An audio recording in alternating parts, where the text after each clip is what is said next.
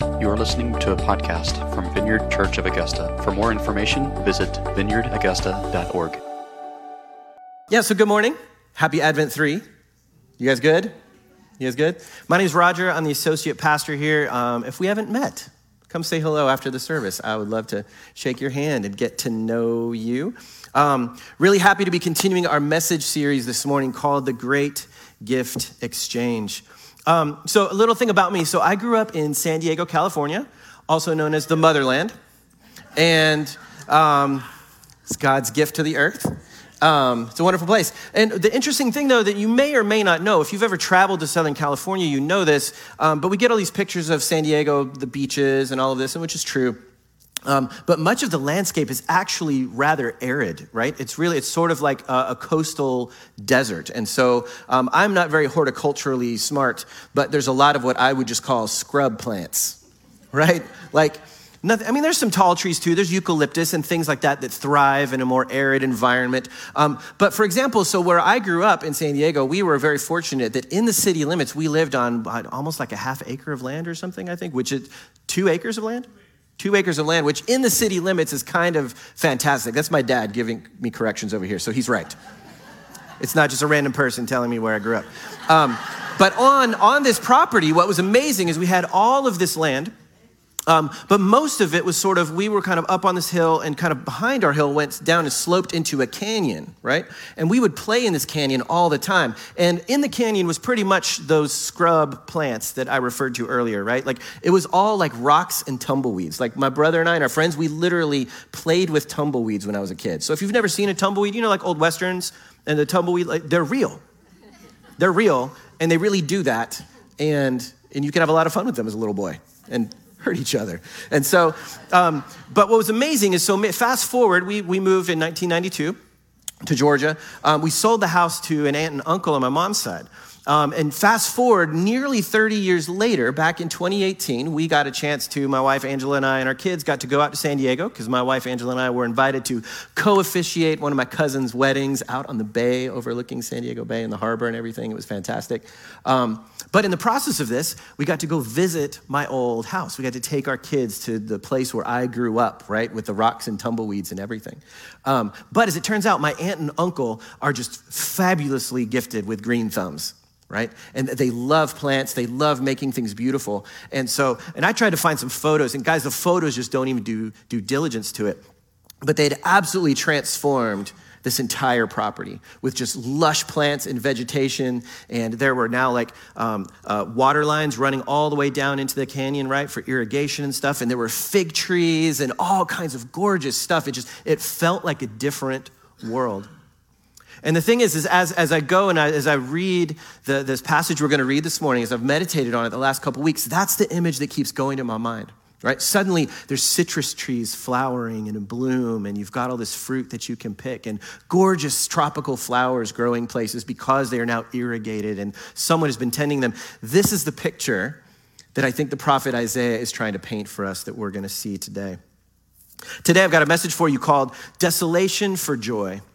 In the great gift exchange, we're going to talk about how God is exchanging our desolation for joy. And, and, the point I hope you guys grasp is this idea that Jesus, when he comes, Jesus comes like a gardener to exchange our desolate badlands for a joyous oasis. And so before we read, we're going to read Isaiah 35. Before we read that, would you guys pray with me? We're going to ask the Holy Spirit to talk to us today. Spirit of God, come. You who breathed on these scriptures as they were being spoken and written to your people even so long ago, would you come and would you breathe on us now?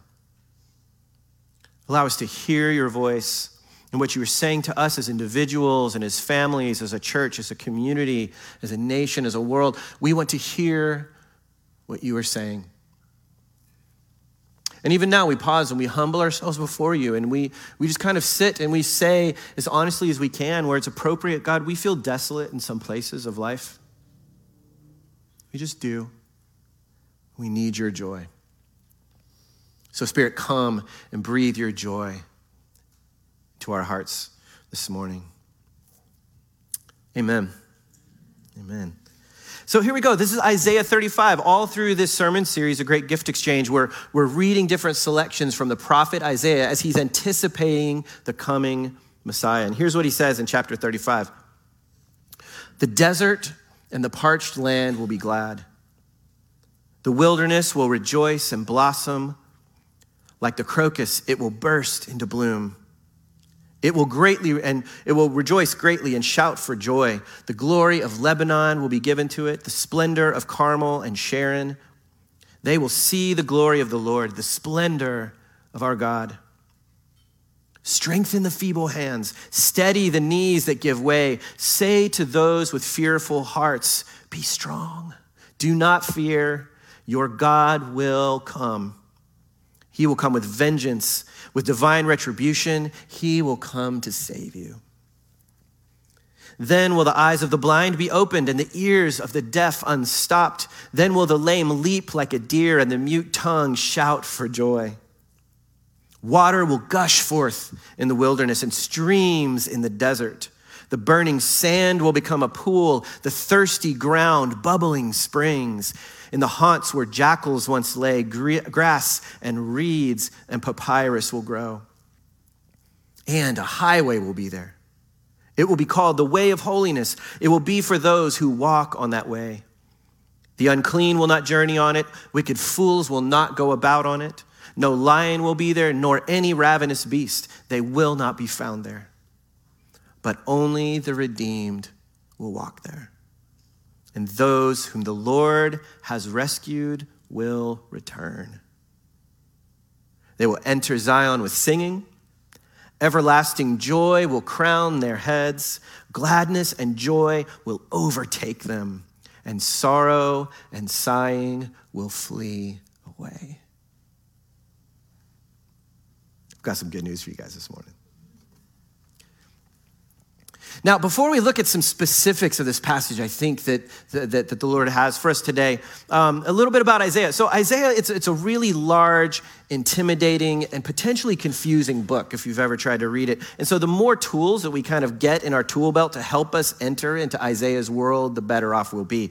Um, in the past two messages in this series, Angela and Reese both did a really, really excellent job of helping us to understand Isaiah in his literary context and his historical context. Um, I really encourage you, if you missed either of those messages, um, or if you just want a refresher, I highly recommend going back and giving those a listen. If you're listening to this on the podcast in the future and you missed those, those. Stop now. You won't hurt my feelings. Just go back and catch those. It'll help you out. This morning, though, I'm going to give you guys two separate things I think that are really key that will help us understand Isaiah. Now, and the first is this is that Isaiah was giving a God's eye view of a time of international crisis. All right? He was giving a God's eye view of a time of international crisis. Now, Isaiah lived and did his prophetic ministry about 740 to 687 BC, if that helps you place him in the history of the world. Um, and the short story of the international crisis that he was going, he was in the middle of, was that um, divided kingdoms of Israel and Judah. Right? They already had this internal conflict. The kingdom was divided into two, but they were caught in a power grab for the area of land in the Middle East known as the Fertile Crescent. You guys heard of this? Right? Kind of like the seedbed of all modern civilization and agriculture and things like this. Um, uh, there's three. This area spans kind of like uh, modern day Iraq, Syria, Lebanon, Palestine, Israel, Jordan, Egypt, and parts of other countries around there too. Um, but attempting to conquer this region was three nations. You had Egypt coming up from the south, you had Assyria coming from the north, and Babylon from the west, right? And, and Israel and Judah are just kind of caught in this conflict. Now, because of this, Isaiah's ministry, as I heard one theologian recently put it, um, Isaiah's ministry was about crisis management. This is a real job, by the way. If you Google this, did you know you could be a crisis manager? They make a lot of money. Most of us are in the wrong business because there's always a crisis. There's always a crisis. But the basis of crisis management is how do you survive it, right? It's not about preventing something, that's a different business, but like, like you, you're in the middle of something, how do we survive it? And so Isaiah was helping God's people answer the question how do we live faithfully as God's people when the whole world seems to be coming apart at the seams?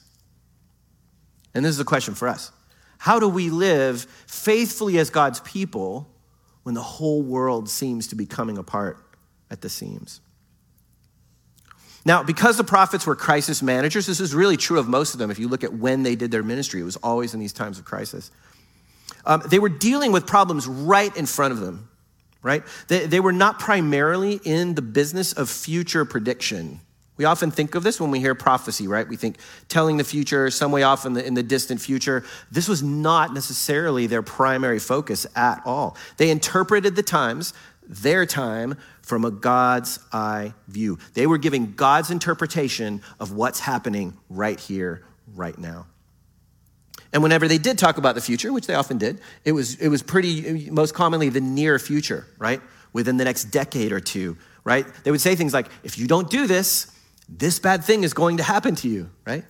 Or if you do this good thing, if you turn to God and return to Him in worship and faithfulness, then these good things will happen to you. So, at most, their future predictions tended to only be a few decades into the future because they were helping people with the present crisis right here, right now, in front of them. So, that's the first one, right? Isaiah was giving this God's eye view of a time of international crisis.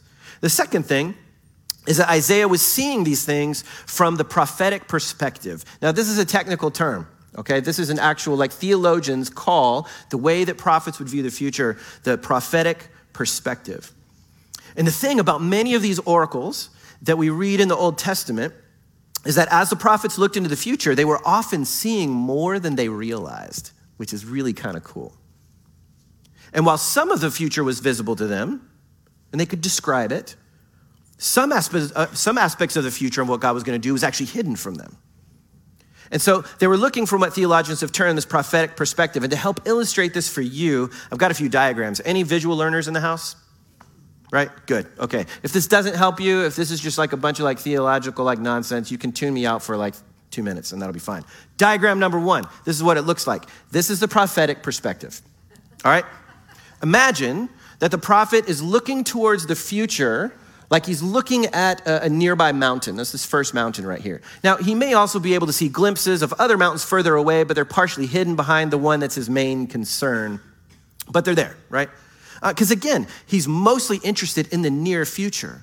What is, what is imminent, what is the imminent hope that he might be able to offer his people in this time of crisis? Most of them are, it's not going to help them to hear, hey, several hundred years from now, here's what's going to happen. They want to know, much more near. What, what are we to do and what can we hope in?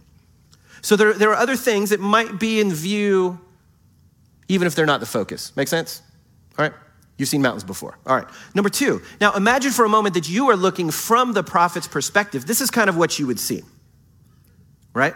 You're looking at this nearby mountain, the closest one, the, most, the one you're most interested in. You can see it more clearly, right? It's not being obscured, nothing's hiding it or anything. But while looking at that mountain, you notice two other things. Is that one, you can see parts of other mountains further in the distance, right? You, they're part of the, what your, your, your vision is cast upon. But second, is that there are large parts of those other mountains that are hidden from view. You just, they're being blocked. They're there. You know they're there. Your mind kind of maybe fills in gaps, but you can't actually see them. Now, scholars tend to believe that most of the time, not only were the prophets not very interested in events that might happen hundreds, if not thousands of years later in the future, but that oftentimes they likely didn't even realize what they were seeing. If you imagine this view being kind of flattened, right? And it looks like one big picture. It's as if it's as if the prophet's depth perception was off and they couldn't tell that one of those mountains was actually super far away. It just looks like one huge large mountain. So the good news though in all of this once again is that the prophets were seeing more than they realized.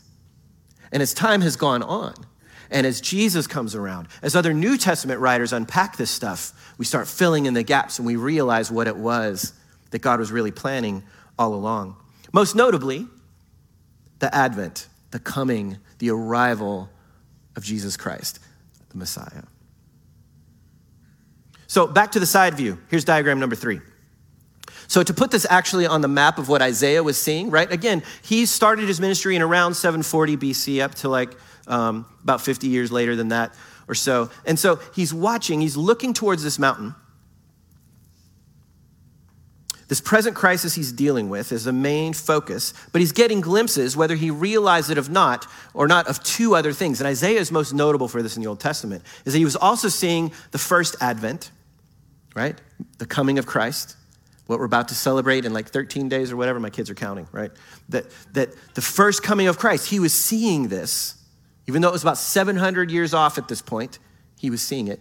He was also seeing Advent 2 the second advent, the second coming of Christ, when he is coming again, not as a little baby hidden in a manger in an obscure backcountry, born of an immigrant family, he is also seeing the reigning king of the universe coming in power to renew all things and put all things to rights. It's kind of amazing. So what, Rodger? Right? That's some interesting theological nerdery, but what's that got to do with me? Right? Like, how does that help me to live in a time of inter- international crisis?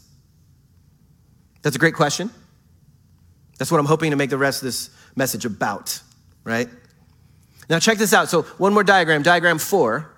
This is important for us to get here. You are here. This is where we live. This is our time. This is our place. We are somewhere in between the times. We are somewhere in between the first coming of Christ and the second, which means this Isaiah partially saw our time. It means that whatever the hope is that he is expressing, he was mostly concerned about his own people in 740 BC.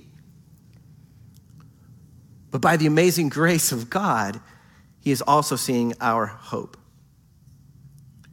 He's seeing what God is doing in our own time, in the midst of our own crises. He sees that God is actually doing even more in our own time, in the midst of our own crises, than Isaiah was even aware of or that he could even imagine. Because God is still there, the mountain is still there. Something is still happening. The kingdom of God is causing things to occur. And what we see in this, too, I think that's encouraging and exciting, is that, guys, God is not done. This is the glory of Advent. We're not just remembering that Jesus came once and then, great, let's give some presents and like bake a turkey or something and, you know, have a good time and then we'll just go to New Year's Eve, right? Like, it's bigger than that. It's not what God did then. It's not that He came once, it's that He's returning. He came to start something and He intends to finish it. The prophetic visions that Isaiah and others had are not yet complete. Our great hope is that Jesus will return and complete the renewal of all things. So, this is the message to you today. To those of you who are living through a personal crisis, and some of you are. Some of you, we know about them. Some of you, you're keeping them very quiet.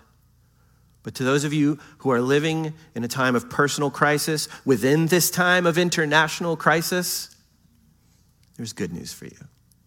And this good news again is that Jesus comes like a gardener to exchange our desolate badlands for a joyous oasis. So here's three aspects of this. Here's three aspects of this that I want to unpack. And I think this is brilliant, right? What Isaiah is seeing here in his poetry and in the imagery and in the metaphor is just, it's fantastic is the first is this is that Jesus will exchange our desolation for joy in our environment. This has been kind of blowing my mind, and I'm going to try to keep this part as short as, as, as short as I can today. But this scene in Isaiah 35 is that of a return from exile, right? You hear these bits about my people will return, they're going to enter Zion with singing, all of this kind of stuff. Um, he, it's a picture of a second Exodus right? Most scholars believe that this chapter 35 is actually referring to the Babylonian exile, which is going to happen in another 70 or 80 years or something like that, if I'm not mistaken. Um, that, but that one day the people will return from exile in a second Exodus. Now, whereas the first Exodus, if you remember the story, right? There's a book called Exodus, you can go read it. If you remember in the first Exodus, God's people trekked across the desolate wasteland of the Sinai desert on the way to the promised land. They walked through the desert. They knew what it was like to travel through a desert, right? But now, at this new point, this hope that they have is that they're going to return from exile to the promised land. But as they cross the wilderness, it is transformed beneath their feet. This is the picture. As they're walking across the wilderness, it's, it's just transformed. It's like a Disney movie, you know? Like a Disney princess starts walking through a field and like flowers and birds and bees start going. This is what's happening. Not only does this, does this make their own journey home more pleasant, more joyful, right? They're singing, right? They're leaping for, for joy like deer, right? Not only does this make their way easier, it causes the creation itself to flourish again. It causes it to come back to life and blossom and bloom. Listen to how Eugene Peterson puts it in the message version of this Wilderness and desert will sing joyously. The badlands will celebrate and flower. Like the crocus in spring, bursting into blossom, a symphony of song and color. Springs of water will burst out in the wilderness, streams will flow in the desert, hot sands will become a cool oasis, thirsty ground, a splashing fountain. Even lowly jackals will have water to drink, and barren grasslands will flourish richly. It's transformed. Why? Because God's people are marching across it back to the promised land. But they're not just returning to a city, they're returning to the garden. You guys get pictures of this? They're returning to the garden, and creation itself rejoices and gives glory to God, the Creator. Why? Because God is a gardener. God is a gardener. This is, what, this is why John, in his gospel, when telling, when telling the story of Mary Magdalene meeting the risen Jesus after he had risen from the dead, she didn't realize it yet. Tomb is empty. She meets the risen Jesus and she mistakes him for the gardener. She wasn't wrong. because God's new creation had already begun. That's the message, guys. This is why the vision that we get in the book of Revelation, at the very end, read the last uh, couple chapters of Revelation. The picture we get is of a stream that flows from beneath the throne of God through a garden, through an orchard, out into the whole world, bringing the flourishing life of God everywhere, healing the nations. That was the beginning. That's going to be the end as well. And If we think if we think that God's redemptive work is only about human souls, then we're missing the bigger and more glorious picture.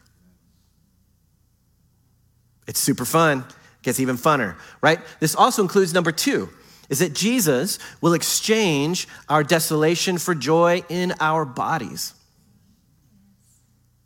And this is happening in the, in the picture of this, right? As they're marching across the wilderness, God's people, the creation is transformed and their bodies are healed. Not, and not only does Isaiah give these vivid depictions of that, of the environment, but he's showing this is what happens to the physical person because God values the creation and God values physical bodies. Listen again how Peterson translates this. I love it.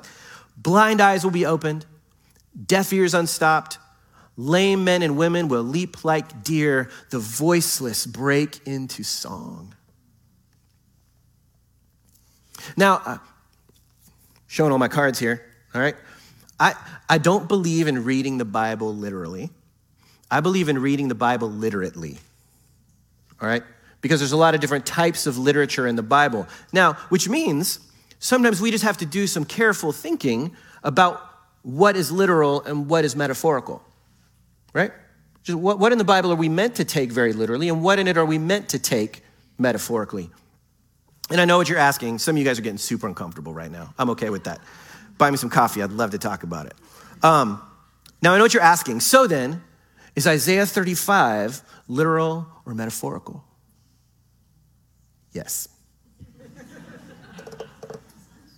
I think it's both at the same time, so hold on to that. Now, before, but before we can consider the metaphorical implications of Isaiah 35, I think we have to also acknowledge that it's intended to be literal. I think it's intended to be literal about what's happening to our environment and to the very creation that God made that He loves. I think it's also intended to be read literally what is happening to human bodies as they are returning from exile to the promised land as well especially because all of this we know was brought into further reality through the person of Christ.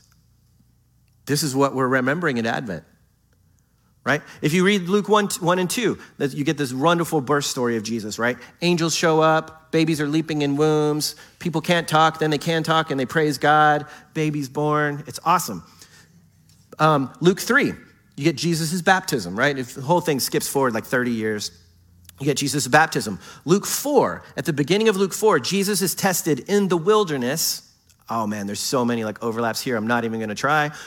He's tested in the wilderness. He comes out of the wilderness, and it says that he returns in the power of the Spirit, enters the synagogue in Nazareth, is handed the scroll that contained the prescribed reading for the day, and he stands up and he reads this The Spirit of the Lord is on me because he has anointed me to proclaim good news to the poor.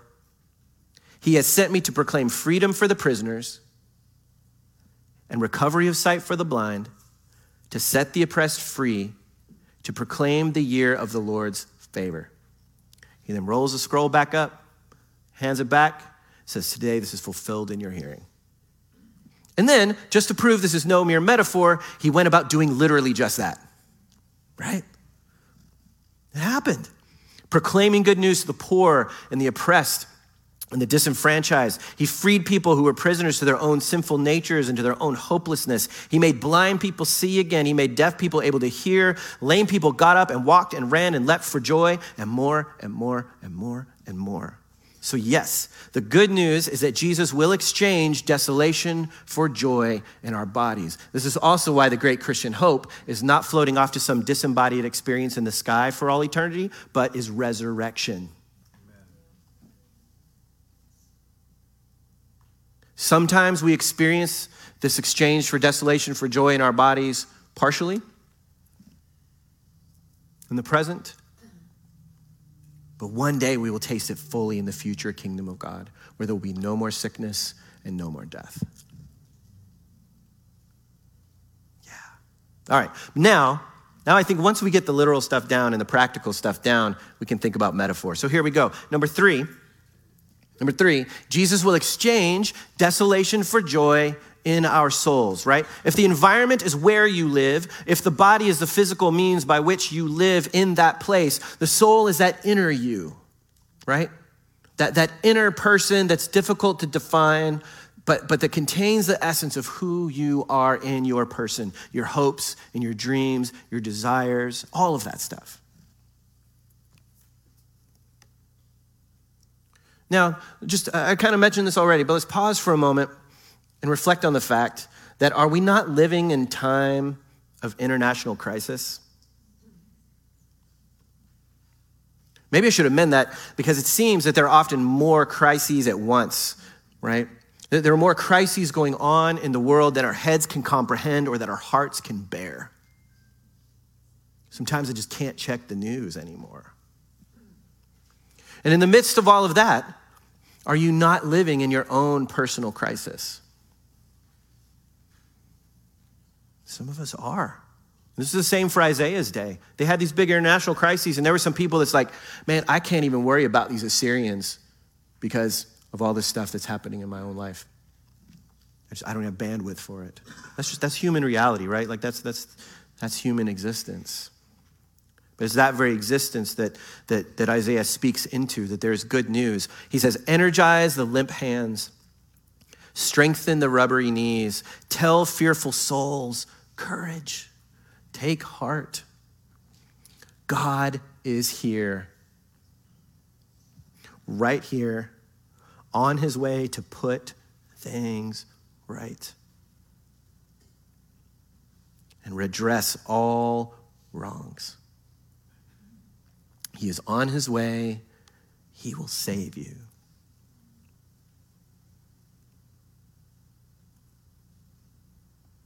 And God's invitation to you is for you to return home to him. This is the whole deal with the highway in the wilderness, right? It's the pathway back to his presence. And on this road, it says, Nothing and no one dangerous or threatening is on it. Only the redeemed will walk on it. The people God has ransomed will come back on this road. And they'll sing as they make their way home to Zion. Unfading halos of joy encircling their heads. Thank you, Eugene Peterson, for that. He's dead. I just believe he can hear me. All right. Unfading halos of joy encircling their heads.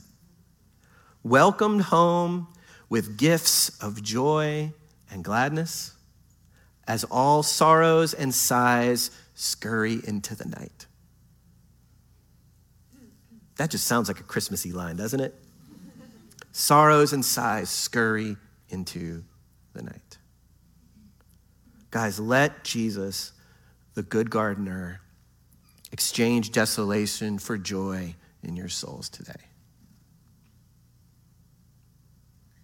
Let me wrap up. I just want to give you guys three really practical things. Like, what do we do about this, right? Like, how do I live differently in light of this if I, if I feel so compelled?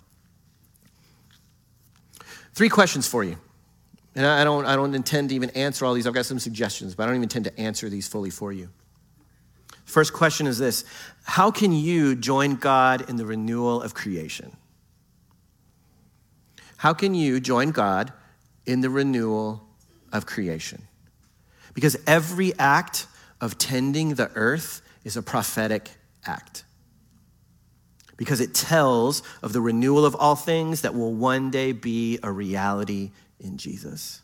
Every act of caring for the earth is an act of partnering in solidarity with the Creator who still loves it. So, some of you guys have gardens, some of you guys have plants. Some of you guys live on streets where people just throw litter, right? But here's a real practical suggestion. We already heard about this earlier is join us this coming Saturday, December 18th. What was the time? 3 to 6. 3 to 6. Oh, you could come to the party. What's the one before that?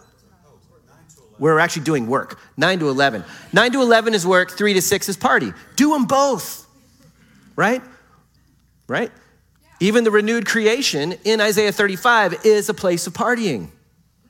They're celebrating, they're leaping for joy, they're singing songs. It's great. Maybe join us on Saturday. Maybe you're not much of a gardener. Maybe it's been a long time since you've just like gotten your hands dirty with the earth and doing stuff for it. Maybe that's just like a really sacred act that you can do as a way of saying, okay, God, I'm in on this. Second question where do you need God's touch in your physical body? Where do you need God's touch in your own physical body? And we believe in this, man. We believe in healing. We pray for folks for healing every week. We see stuff happen all this all the time. But this is why. This is the why behind all of it. It's because every request for God to bring physical healing to someone's body is an expectant call for God to do in the present what he is already intending to do in the future. It's saying, as Jesus taught us, let your kingdom come and your will be done here on earth as it is in heaven, here in the present as it will be in the future. Maybe today you just need to like let someone pray for healing for you. It's that simple. So if you're suffering in any kind of way, if you've got anything going on, like don't sit there and go, oh, well, maybe is that for me? Is that for me? Like it is. It is. You don't have to like feel some spiritual woo woo about it. Just you go for it. And finally, number three, and this is the one that's going to be harder for some of you, and this might take more time. Some of you might need to get a spiritual director, of which we have a number in the church, and let them sit with you and begin processing this question with you. What aspect of your life feels like a desolate badlands? And just ponder that for a moment. Some of you had something instantly in your mind. What aspect of your life right now just feels like a desolate badlands? Like, in, in what ways are you experiencing desolation that it feels arid and dry and lifeless and not flourishing and not joyful and not an oasis and there's no singing going on? And if somebody comes in singing, you're going to punch them in the throat. You know that feeling. That's you. You don't have to raise your hand, but you know it's you the hope of Jesus, the hope of Jesus does not mean that we just have to grit our teeth and bear it until the kingdom comes. It means that the kingdom can come now, that your desolation can be exchanged for joy now. It's not like magic, it's not perfect, it's often still a mixed bag. That's why in the vineyard we talk about living in the now and the not yet of the kingdom. But don't settle for the not yet when some of the now is being offered to you. Why don't you stand with me?